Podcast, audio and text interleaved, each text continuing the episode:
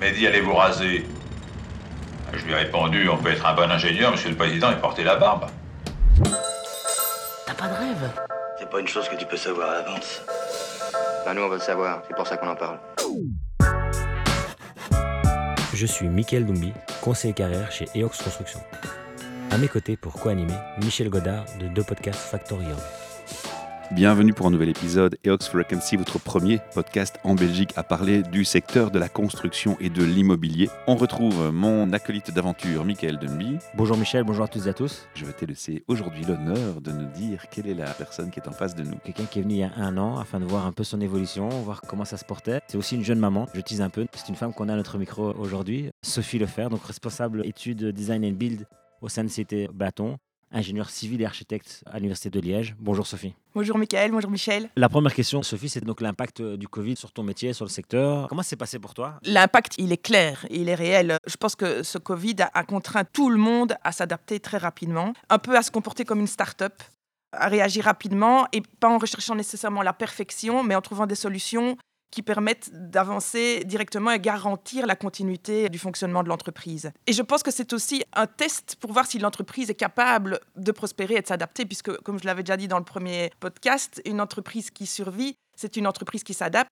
Et ici, clairement, c'est un crash test. Et l'entreprise qui survivra, mais qui prospérera, ce sera l'entreprise qui sera capable d'abandonner ses anciens modèles commerciaux au profit de nouveaux modèles qui s'adaptent à cette nouvelle normalité. Et ça a été clairement un accélérateur majeur de la transformation numérique, puisqu'on a dû utiliser les outils numériques en termes de vidéoconférence, d'accès à distance, qui sont de nouveau donc venus au secours de la continuité de l'entreprise, puisque le focus, c'est le client. Donc il fallait pouvoir garantir la continuité de cette entreprise. Et je pense personnellement que ça s'accompagne aussi d'une remise en question profonde des modèles ou des process de l'entreprise et que ça va engendrer, ou ça engendre déjà surtout, un changement dans les mentalités. Le Covid a clairement obligé tout le monde à faire des efforts supplémentaires. Et je pense que ça a aussi apporté, à certains égards, un renforcement et un engagement des collaborateurs. De l'application des collaborateurs. Oui, ça c'est une conséquence positive. C'était plus dur, mais il y a eu un renforcement et cohésion des équipes. Maintenant, clairement, la question se pose, il a fallu trouver un équilibre entre vie professionnelle et vie privée. Et je pense qu'on voit vraiment la tendance où les gens veulent plus partager le travail maison-bureau. Mais je ne pense pas que le télétravail doit être la norme. Je pense que c'est une solution en plus et ça amène quelque part la question de se dire il faut être plus flexible.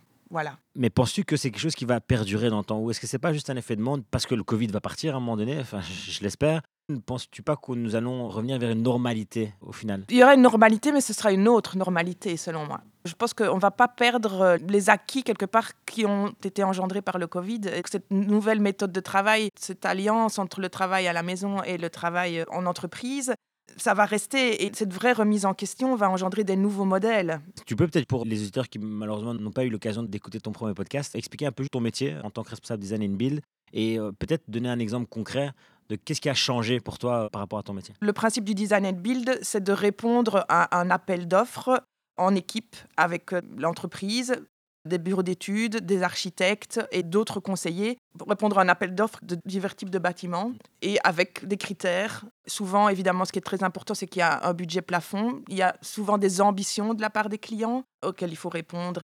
Un des grands points, c'est qu'il faut pouvoir se démarquer de la concurrence et donc, quelque part, être innovant par rapport à la concurrence. Qu'est-ce que ça a changé, le Covid, dans ma manière de travailler? C'est que j'ai eu très clairement beaucoup de réunions via des outils de digitalisation quelque part, ça les a rendus aussi parfois plus efficaces parce qu'on avait moins de perte de temps dans les trajets pour aller euh, éventuellement à des réunions. Mais je pense que l'outil digital n'est pas adapté à tous les types de réunions. Quand ce sont des réunions très techniques, c'est idéal quelque part. Euh, mais il y a aussi des réunions plus dans l'ordre de la négociation, où l'empathie a une certaine importance. Et toutes ces notions-là, tout ce qui est plutôt de l'ordre plus immatériel, euh, c'est plus difficile à faire passer. Les nouvelles tendances dans le secteur de la digitalisation, je pense que ça suit un peu ton propos juste avant. Au niveau de la digitalisation, c'est très clairement une tendance qui s'accentue. Est-ce qu'on est à l'aube d'une nouvelle révolution industrielle? C'est possible. Mais je pense qu'on est vraiment à un stade où euh, les choses vont vraiment s'accélérer. Pourquoi tu as ce sentiment? Parce que la digitalisation va engendrer, et ça je vais tout de suite en parler, un certain nombre de méthodes de construction qui vont s'accélérer et qui quelque part vont s'apparenter aux méthodes utilisées dans l'industrialisation automobile. Bien qu'il y a quand même une différence marquante à faire entre l'industrialisation automobile et l'industrialisation de la construction, j'en parlerai après. Mais clairement, je pense que la digitalisation est la voie vers l'industrialisation et donc la préfabrication des éléments. Et pourquoi est-ce que c'est si important? La préfabrication, quelque part, elle permet de réduire les délais de mise en œuvre, de s'affranchir des aléas climatiques, de diminuer la pénibilité et d'augmenter la sécurité sur les chantiers, de limiter les nuisances pour les riverains, et tout ça tout en maintenant, voire en renforçant un niveau de qualité des ouvrages. L'objectif étant de diminuer les erreurs de construction, car on sait que les erreurs de construction coûtent énormément. Donc, cette équation complexe, pour moi, elle trouve une solution dans l'industrialisation. Maintenant, qu'est-ce qui fait la différence entre un bâtiment et une voiture, c'est que clairement, le contexte et les exigences du client sont chaque fois différentes. Le site est différent. On ne peut pas dire euh, j'ai un modèle qui va pouvoir s'adapter. Mais donc cette industrialisation s'accompagne aussi d'un aspect research and development. Et évidemment, pour les entreprises de construction, c'est un sujet difficile parce que les entreprises de construction, ben, la marge, elle est souvent pas très élevée. Et ça veut donc dire que faire un investissement dans la research and development, ça veut dire faire un investissement sur quelque part un cas particulier, avec peut-être pas l'assurance d'une certaine reproductibilité. Donc on constate qu'il y a des entreprises maintenant qui investissent dans la research and development et d'autres qui le font peut-être moins. Et évidemment, c'est une réalité économique. La construction, il y a un côté tenace au niveau de la force de l'habitude, évidemment. Hein. On revient vite aux solutions avérées. Ça colle un petit peu à la peau de la construction. Est-ce que pour toi, c'est quelque chose qui est bloquant? Oui, moi, je suis passionnée par ce côté research and development, mais je reconnais la réalité économique du sujet. Mais je pense personnellement qu'il faut faire un équilibre entre le profit d'aujourd'hui et le profit de demain. Tout à fait. C'est à ça qu'il faut penser le plus possible. Ben moi j'y crois, cet ingénieur, c'est net son truc, on peut lui faire confiance. Je sais plus ce que je voulais dire. Ah si, pardon. Euh, faisons un point. Du coup, on va faire peut-être un saut par rapport aux questions, parce que je pense que c'est assez euh, intéressant ce que tu viens de dénoncer sur l'aspect justement de la notion de la durabilité du coût sur les projets. C'est effectivement le projet a un coût là maintenant, mais quel sera le coût pendant la durée de vie et peut-être à sa démolition ou bien à sa restauration? Michael, tu mets le doigt sur un point très très important qui pour moi est une préoccupation euh, majeure euh, actuelle du secteur de la construction. C'est que jusqu'au jour d'aujourd'hui, on pensait toujours investissement au T0. L'investissement initial, c'est le plus important. Et les cahiers de charges sont encore actuellement construits comme ça. Or, on sait que finalement, l'investissement initial, ça représente quoi? 20 à 30% du coût total du bâtiment sur sa durée de vie. Le coût de la maintenance et de la consommation euh, d'énergie sur la durée de vie occupe une place bien plus importante. Et quand on sait que dans l'Union européenne, le secteur de la construction est notamment responsable de 40% de la consommation énergétique et de plus de 35% des émissions CO2, il y a quand même une question réelle à se poser. Je pense que pour que ça évolue, il faut que le pouvoir public introduit cette notion-là dans les cahiers de charges, sinon ce sera difficile. Mais ça commence. Et dans Design and Build, pour revenir à c'est quoi le Design and Build? Le Design and Build, c'est quelque part une sorte de laboratoire pour tester des nouvelles formules. Et donc, on voit que ben oui, la maintenance occupe de plus en plus de place, le total cost of ownership occupe de plus en plus de place, et on voit arriver aussi des nouveaux concepts tels que energy as a service, flooring as a service. Toutes ces notions-là qui en fait introduisent de nouveaux modèles économiques. Et là, je pense de nouveau qu'il va y avoir une disruption dans la construction pour toutes ces raisons-là. Et il y a une question peut-être qui s'insère aussi un petit peu en, filigrane de tout cela, c'est la notion de relation à la propriété. Les millennials, moins de 40 et la génération Z encore plus, ont une autre manière de consommer. La notion d'usage a pris la place sur euh, la possession, et on peut peut-être se demander si finalement ces générations qui ne s'encombrent pas de produits mais préfèrent bénéficier des services d'une sorte d'expérience ne seraient pas les early adopters de la circularité. Et j'y crois profondément à ça, oui. Moi, ce qui m'interpelle dans ce que tu viens de dire, c'est que tu es en train d'expliquer que le secteur va être agréablement confronté à un changement des modes et usages par rapport à ce qu'il délivre, et donc des nouveaux business models. Mais ces business models nouveaux peuvent changer la donne sur les marges. Les marges qui sont maintenant très courtes peuvent devenir plus intéressantes. Et donc, quelque part, et on l'espère, ça peut répondre à l'autre problème que tu mettais en avant, qui est le montant investi dans la recherche sur le futur. Quelque part, c'est une solution à ce que tu énonçais comme problématique aussi. Tout à fait. Et quand on parle de la préfabrication, on est très clairement dans ce sujet-là, puisque l'objectif, c'est de construire off-site. on change totalement de paradigme au niveau de la chronologie. Ça veut dire que le temps de conception sera beaucoup plus long et le temps d'exécution sur site sera beaucoup plus court. Mais l'objectif, c'est une certaine répétitivité pour garantir ces marges. Donc, on investit dans la research and development pour pouvoir avoir plus de marge plus tard. Ça, évidemment, c'est l'équation que tout le monde essaie de résoudre. La construction modulaire, avenir de de la construction, donc tu viens ici de répondre, oui, Il y a certainement des bâtiments où ça s'applique mieux qu'à d'autres. Un exemple qui est fort utilisé en Angleterre, les écoles. En Angleterre, on construit des écoles en technique modulaire de manière euh, exponentielle. Je pense que et, et ça s'adapte évidemment très bien. On pourrait imaginer euh, l'habitat, tout ce qui est côte, etc. Les hôpitaux à faire naître rapidement en cas de pandémie. Des immeubles plus complexes.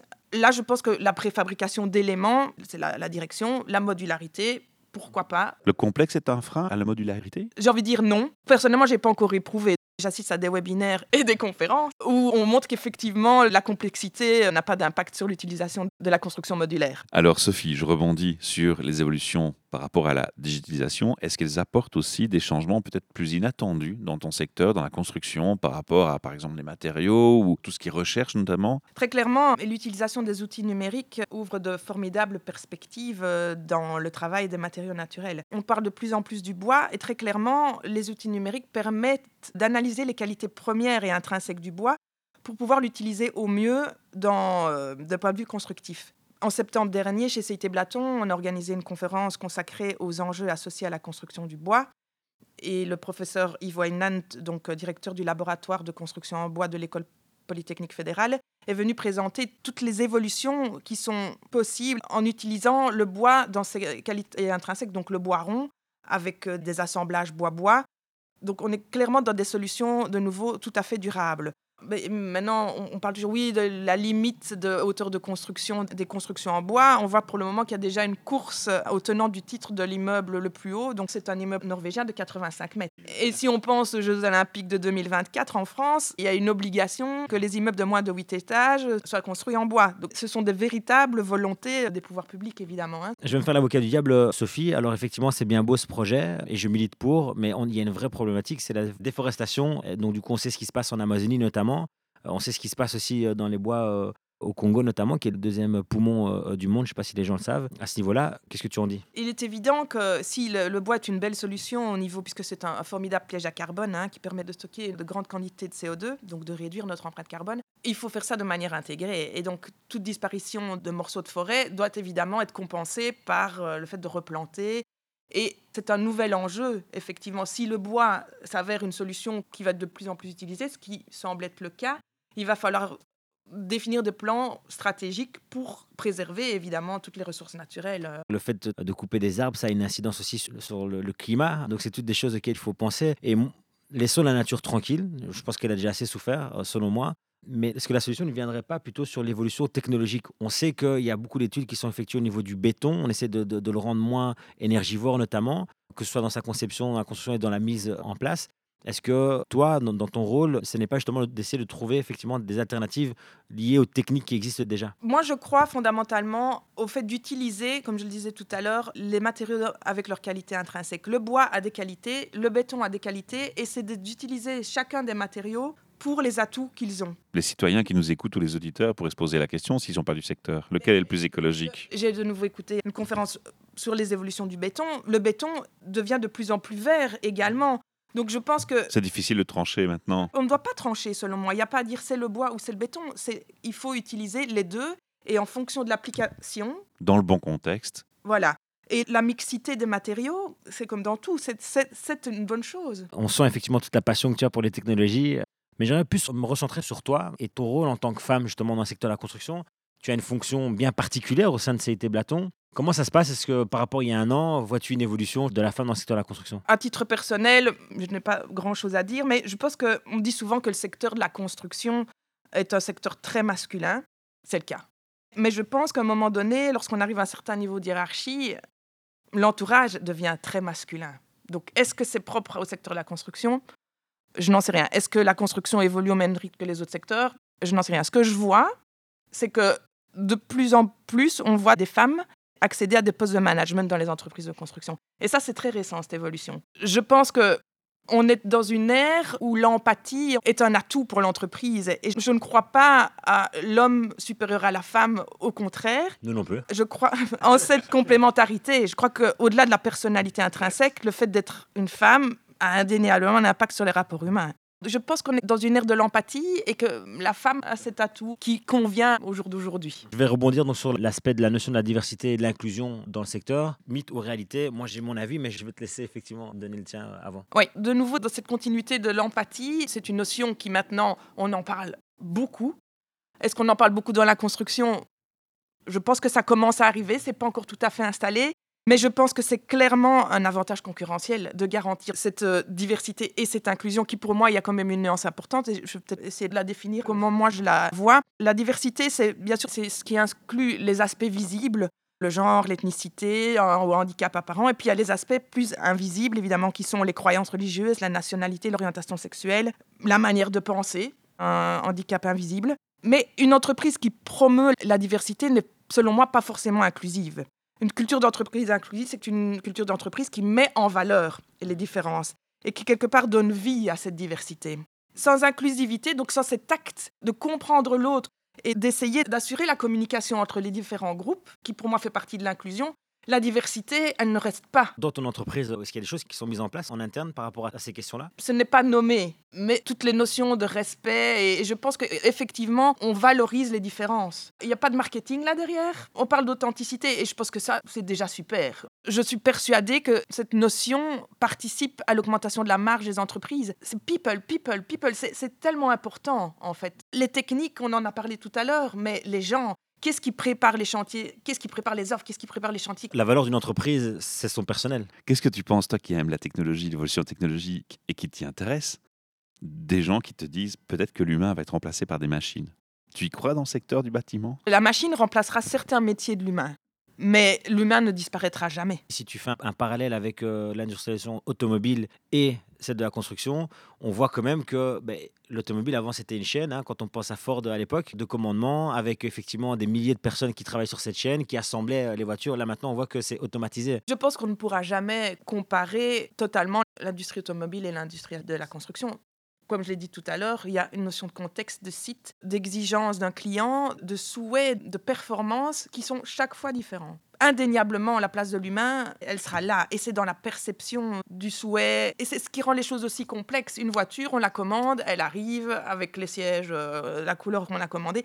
Un bâtiment, il y a quand même toute cette notion de choix. Bien sûr, on essaie, à la préfabrication, c'est très difficile de pouvoir changer par après mais tout ne va pas pouvoir être tout à fait standardisé. Une notion qui est super importante, c'est juste la temporalité. C'est-à-dire qu'une voiture, c'est OK, tu l'utilises entre 1 et 3, 4 ans. Tout à fait. Un bâtiment, on est parti avec. C'est un cycle de vie. Les pyramides, elles sont encore là. Quoi, donc. Et c'est très important ce que tu dis, puisque quand on parle d'économie circulaire, toute cette euh, évolution de la fonction est super importante, évidemment. Un bâtiment, maintenant, on ne peut plus l'imaginer comme un bâtiment qui aura une fonction unique tout au long de sa vie. Il faut pouvoir penser à son adaptabilité au changement de mode de vie de ses occupants. Tu parlais d'évolution et de perception que les gens peuvent avoir des bâtiments. Alors bon, on sait pertinemment bien qu'à Bruxelles et en Belgique de manière générale, il y a énormément de bâtiments qui ne sont pas occupés. Qu'est-ce qu'on peut faire par rapport à ça, de ton prisme et de, par rapport à ta fonction euh, au sein de Cité Bâton? Est-ce que tu penses à une solution par rapport à tous ces bâtiments qui sont au final euh, livrés à eux-mêmes et aussi par rapport au Covid, où effectivement l'open space euh, va changer. Quelle est ta vision par rapport à ça? La vision euh, du bureau traditionnel, bah, déjà, elle avait fort évolué avec le coworking, et je pense qu'elle est encore en train d'évoluer. Je pense que le bureau va devenir un espace de rassemblement quand c'est nécessaire. Il va avoir quelque part une nouvelle fonction, une fonction réinventée. Pour ce qui concerne les bâtiments qui sont vides, euh, je pense qu'une étude d'adaptabilité à une fonction. Il y a un paradoxe, il y a une crise de logement et d'un côté des bâtiments dont on ne sait plus quoi faire. Bah, l'équation est simple. Hein. Il faut convertir les bâtiments dont on ne sait pas quoi faire en logement, non? Tout à fait. Je pense qu'il y a beaucoup d'études hein, dans ce sens-là hein, pour reconvertir les bâtiments de bureaux en logement. La faisabilité n'est pas toujours simple. De nouveau, c'est du cas par cas. Mais les solutions modulaires, ça, c'est un beau moyen. C'est vers là que je voulais aller, effectivement. Est-ce que la modularité ne serait pas effectivement la solution à ce changement cyclique, au final, que les bâtiments ont? Et si dans 10 ans, on a une nouvelle crise comme celle-ci, ne faudrait-il pas avoir des bâtiments qui peuvent être assez rapidement modulé d'une certaine manière pour le besoin euh, sociétal. Parce que ça pourrait pas être une piste pour le secteur de la construction, c'est que, comme tu disais, ne plus réfléchir à la construction d'un bâtiment, donc on construit juste un bureau, mais dans la conception même d'un bâtiment, Anticipé. anticiper et de pouvoir lui permettre de se transformer à tout moment en fait dans Tout à sa fait. vie. Donc ça, c'est clairement cette notion de circularité, euh, d'adaptabilité à l'usage et assurer quelque part une continuité de vie du bâtiment sur tout son cycle. Et donc effectivement, les solutions euh, techniques qui sont développées actuellement, Permettront cela. voilà. Et quel type de patron préfériez-vous avoir? Un patron qui respecte les gens. Très intéressant. Où a lieu l'entretien? Un message d'espoir que tu as notifié ici parce que les métiers aussi vont évoluer. Ça va pouvoir attirer aussi de nouvelles personnes. Les métiers vont évoluer. On va entrer dans une spécialisation, je pense, des métiers. Et le partenariat entre entreprises va devenir primordial. Ça, c'est évident. Je vais rebondir sur ce que tu viens de dire. Donc, tu dis le partenariat entre entreprises. On sait que les entreprises, parfois, sont en association momentanée sur certains projets. Mais est-ce que ça irait jusqu'aux compétences? Est-ce que euh, CIT Blaton sera enclin de prêter une compétence à euh, Louis de Waal, par exemple, euh, sur un chantier? Est-ce que tu crois à ça? Quand les chantiers sont en association momentanée, c'est ce qui se passe. Chacun met à disposition ses compétences et ses atouts pour quelque part répondre au mieux au projet ou à la commande. Donc c'est déjà le cas, je pense. Euh, On arrive ici à la fin du podcast. On aimerait juste terminer par euh, la question recommandes-tu le secteur de la construction euh, aux jeunes? Ben, je recommande très clairement le secteur de la construction. Les métiers se diversifient de plus en plus, se spécialisent. Je pense qu'il y a une place pour tout le monde dans le secteur de la construction. C'est un moment, je pense, idéal. Enfin, moi, ça m'excite beaucoup parce que ça change. Donc, euh, on est dans le changement. Et quelque part, il évolue avec la société, les, les demandes évoluent, donc le secteur de la construction évolue aussi, donc ça c'est c'est passionnant. C'est le plus beau message en tout cas qu'on peut faire vers les jeunes. Et merci pour euh, ce partage avec nous. Merci à toi. J'aime beaucoup ce qui sort de ta personnalité, de la préoccupation pour l'inclusion. C'est quelque chose qui me tient beaucoup à cœur. L'environnement aussi. Donc merci pour ça. En plus de la passion, ça embellit les choses. Donc merci pour ce partage. Merci à toi, Sophie. Alors les auditeurs, n'oubliez pas, hein, faites euh, un petit like et un petit partage sur les réseaux sociaux de cette interview. C'est un très beau cadeau, alors ça ne vous coûte rien, lancez-vous. Un petit like, à bientôt. et Ox Frequency, le premier podcast belge qui vous parle du secteur de la construction.